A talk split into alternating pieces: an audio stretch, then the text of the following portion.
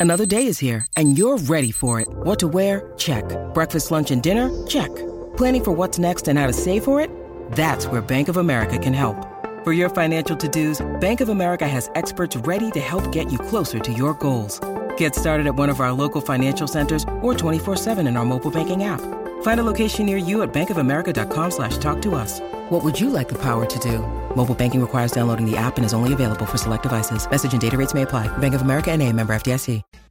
Friday night footy coming up in round 13. It's the Western Bulldogs and Port Adelaide. Our Friday night presenting partner is Penrite Oil and your local Repco authorised service. Gerard Whateley, Dwayne Russell, Gerard Healy, Brad Johnson with you in the box. We've been joined by the Bulldogs chief executive. We're heading down into the Port Adelaide coaching camp now with Nathan Bassett. Nathan, great to have you with us on AFL Nation. Thank you. What's at the core of this nine game winning streak?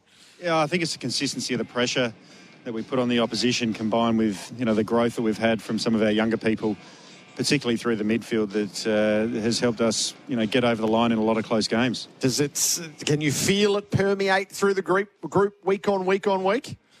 I think there's strong belief in, in terms of who we are and, and how we have to play. The challenge is doing it week in week out and you know we've sort of snuck or, or battled our way over the line in, in quite a few tighter games in the last nine weeks and hopefully we can keep doing it and Bass, it just seems like you've got that luxury of, of, form over reputation, which very rarely happens throughout an AFL season. Yeah, it's nice to keep introducing younger people into the side. Josh Sinn plays his third game of AFL footy and only the second time he started tonight. So, you know, to have him come in the side, to be able to have, you know, Dylan Williams at 22 playing 10 games and Miles Bergman, Kane Farrell, Lachie Jones all playing in defence. You know, it's nice to have a, a young core that you can see growing into being a, a, very good team in the future. Speaking of Josh Sinn, he's got some fantastic uh, athletic traits as, as well. He gets a serious crack tonight, which is which is great for him. What do you ask of him tonight, Bass? Yeah, I think it's the the contest and it's his power that, that you know separates him, his ability to come out the other side and, and accelerate away from people. So, you know, if he can keep doing the job that he needs to do, where, where he's normally playing on the winger at half back, if he can keep getting up and down the ground and giving us good shape on the field, give us some of that ball use and, and power to come out the front and, and, get us driving the ball inside 50, then he's doing a good job. Nathan, we've been really impressed by uh, Ollie Lord. He's out today. Did, did you think about keeping him in, or is it just too unbalanced, if so? Yeah, we'd get a little bit unbalanced with four tools in the forward line. You know, Ollie's been a, a great competitor and he brings the ball to ground and he's been really good to work with for, for a young man that hadn't played a heap of footy three years ago. So, you know, he'll go back to the SANFL. We know we've got some excellent depth there uh, if required, and you know we're pretty happy today to have Charlie Dixon back in the side as well. Are you a little worried about your height in defence with what the Bulldogs can throw at you from a personnel point of view tonight? Uh, well, I, I think you know uh, we've got people that play tall, and I think we've got some nice aerial assisters. So certainly Naughton is a very good player and, and jumps at the ball. Uh, Lobb is clearly very tall and and uses it you know regularly. So they do have a couple of taller options. Jamarra Ugle-Hagan jumps at the ball well. Uh, but, you know, it's probably more separation guys more than contested markers, other than probably Aaron Naughton. So if our guys can be in the good positions and we get some aerial support, then we should be okay. What's your greatest concern in the back half of the season, outside of injuries? If you if you thought there was a weakness in your team, what do you need to address? Well, I don't know if I want to give that away, Gerard. um, well, I'll tell you what Champion Data say. They say that uh, you're most vulnerable when your defenders have to defend one on one. Yeah, well, I, I think that's been certainly a focus uh, moving into the season is defending one-on-one less. You know, we last year we defended one-on-one, you know, mo- I think the most in the competition. Yeah. So we, we tried to reduce those one-on-one numbers and, and get some more legs into the defence where we can both defend those the full ground ball movement, but ensure that we can get the extra there in aerial support more often. Bass, how much time do you actually spend in match committee talking about Dan Houston? Normally it's the last three or four players, but this this guy can play multiple roles in in a really excellent and efficient way for you guys. Yeah, Dan. Dan's sort of shifted his role uh, early in the season, and, and you know he's probably played more the Darcy Byrne-Jones role, uh, you know, since round three, and well, he's done a great job in defence. So he's a he's a good leader in the back half, and uh, his ball use and ability to clean things up and and and help out in uh, defence has been outstanding.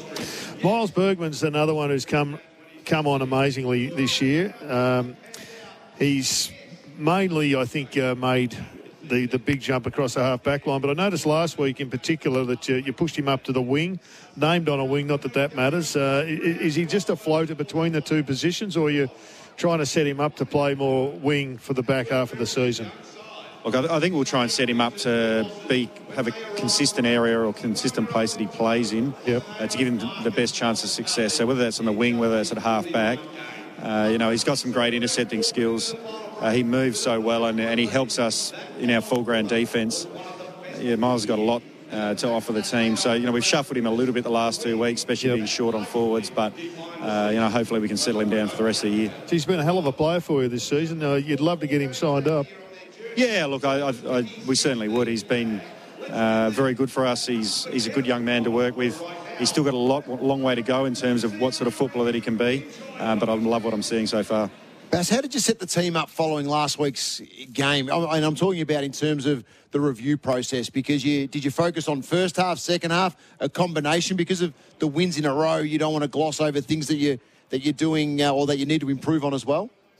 Yeah, well, it was more a positive review uh, than probably looking at the last quarter and three minutes where, you know, where Hawthorn did most of their damage. I mean, there's, there was some room uh, for us to improve in terms of around our contest and uh, in, in our full ground defence at that stage. But the first half was, you know, pretty electric. It was as good a footy as we've played uh, in a long time, and to, to move the ball like we did to to be as dominant in the front half as we were. You know, there was a lot to like about how we played that first half. What what fatigues a group more, playing attacking footy or a defensive brand of footy, setting up the ground defensively? Well, uh, the numbers would say the first half last week. We we cooked ourselves in the first three quarters. We hit some numbers that we haven't hit before, and uh, and we paid the price in it's the last quarter. So, you know, probably taking Scott off uh, Scott Lycett didn't help, but it certainly helps us in the in the longer run in terms of keeping him fresher tonight, knowing that he's got a big challenge in English. It's an inter- it's an interesting one, isn't it, Bash? Because you, you want to start so well, and your starts have been so good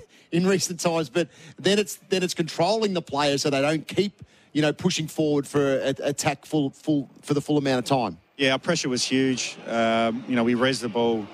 You know, I think we kicked six goals from our, our back 50 in the first half. Like we kicked about six goals from the back 50 all season before the weekend, and we did it in a half. So there's a lot more longer running and, and a lot of high speed running that the guys did last week. So, you know, probably took it out of them. We, we did have some slower moments where we tried to slow the game down because uh, it was just hard to keep up.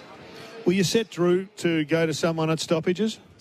Uh, look, I, there, there's definitely be a chance. He certainly does a good job uh, generally when he goes to someone, and, and the Western Bulldogs have a lot of good midfielders. Mm. Nathan, good to have you with us ahead of tonight's encounter. Good luck to make it 10. Thank you. Nathan Bassett, Port Adelaide assistant coach, down on the boundary with us. I wouldn't be surprised if Drew was set for someone. I had him on the show yesterday, gave me absolutely nothing in his answer to that question. So, uh, yeah, that was an indicator. And it's interesting to hear a team admit that they took Lycett off at halftime last week with English yep. in mind this week, that a team at halftime of one game is already thinking of the game ahead. What are you hoping, Dwayne, that he'd say, yeah, I'm going to Bont, I'm going to dominate the Bont, I'm well, going to do this, and this and this and this to him? Everybody has the right to. Everybody has the right to um, answer the questions as they like, and I, it's a privilege to have them on. But at one stage there, I thought if I asked him his favourite colour, he might not want to tell me. Very good. Uh, Dan Butler has been issued a one match ban for his tackle on uh, Nick Blakey last night.